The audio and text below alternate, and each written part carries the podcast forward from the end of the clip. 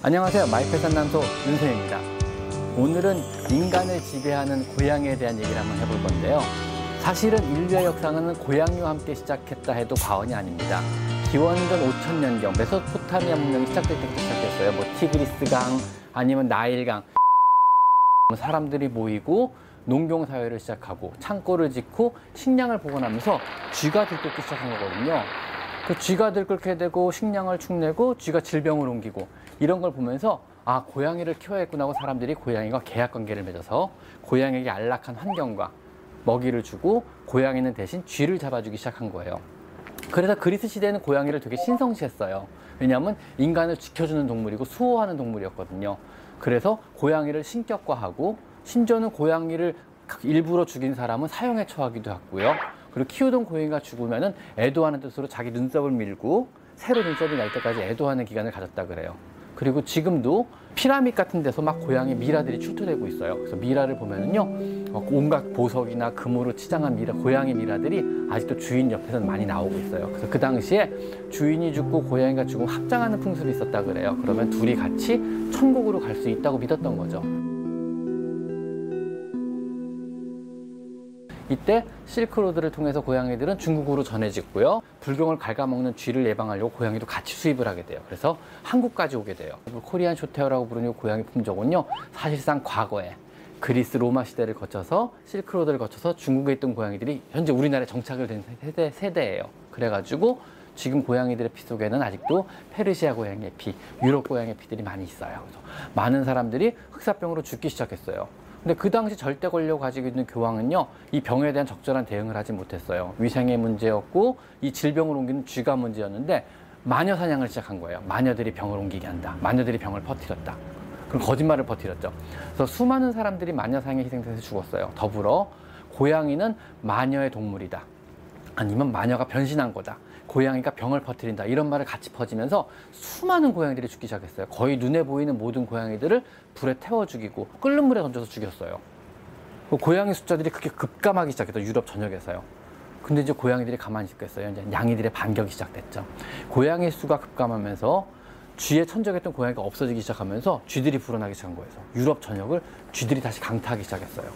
쥐들이 유럽 전역을 휩쓸고 다니면서 흑사병이 진짜 무서운 속도로 번지기 시작한 거예요. 결국은 흑사병은요, 쥐들에 의해서 유럽 전 인구의 3분의 1을 죽였어요. 3명 중에 1명의 유럽 인구가 죽고 나서야 흑사병이 잠잠해지기 시작한 거예요. 그 이후 과학의 필요성이 대두되기 시작했습니다. 이제 항해술이 발달하고 지도 제작술이 발달했어요. 그러면서 대항해 시대가 바야흐로 시작된 거죠. 대항해 시대가 시작되면서 선원들은 큰 범선을 타고 수개월을 바다에 나가 있어야만 했어요. 근데 배 안에도 쥐가 있었던 거죠. 그 쥐가 병을 옮기고 선원들이 먹어야 될 귀중한 식량을 축내기 시작한 거예요. 그래서 배에다 고양이를 싣기 시작했어요. 그래서 고양이와 함께 범선을 타고 전 세계를 다니는데 문제는 고양이가 오랜 여행을 버티지 못한 거예요. 처음에 고양이들은 쥐를 잡아먹고 버티다가 쥐가 없어지면 선원들이 잡아주는 물고기를 먹기 시작했어요. 근데 문제는 물고기는 고양이의 주식이 될 수 없었던 거죠. 그래서 고양이들은 티아미나제가 과가, 과하게 들어간 물고기를 먹으면서 비타민 B1이 소실되고 그 다음에 미량 원소인 음, 필수 아미노산이 부족하고 필수 비타민이 부족한 물고기 날 물고기만을 먹으면서 점점 약해지다가 결국은 몸몸이 마비되고 호흡곤란까지 오면서 죽기 시작했어요. 약해지고 죽은 고양이들은 결국은 바다 밖으로 버려지게 되고 아니면 항구에 도착해서 약해진 고양이들은 버림을 받는 거죠. 버리고 새 고양이를 싣고 또 여행을 시작했어요. 항구마다 항구마다 유럽 전역에서 날라온 고양이들이 차곡차곡 차곡 쌓이기 시작한 거죠. 그래서 유럽의 고양이들이 전 세계 항구에까지 번지기 시작한 거 이때부터요. 실제로 컬럼버스가 미국 대륙을 발견한 데는요, 고양이의 공이치대예요. 즉 고양이가 없었으면 지금의 미국도 없었을 수 있습니다.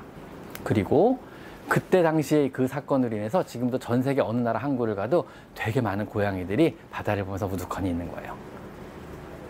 그래서 아프리카의 항구에도 아니면 인도의 항구에도 아니면 미국 대륙의 항구에도 고양이들이 지금도 되게 되게 많아요.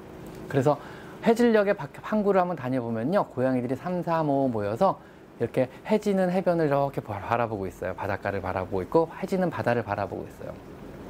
아마 만선, 만선을 만선에서 돌아오는 배들을 기다리는 걸 수도 있겠지만 이들의 몸에 들어있는 마도로스의 피가 과거에 전 세계를 누비던 대항해사의 피들이 있어가지고 아직도 과거를 그리워하며 향수를 그리워하며 전 세계를 다니던 그 시대를 그리워하며 가만히 과거를 해상하는 걸 수도 있어요.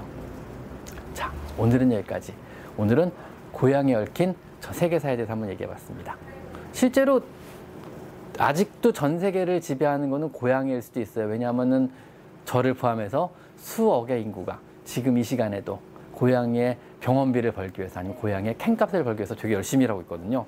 그런 걸 보면 은 실제로 빅브라더는 고향일 수도 있습니다. 고향가 아직도 우리를 지배하는 걸수 있습니다.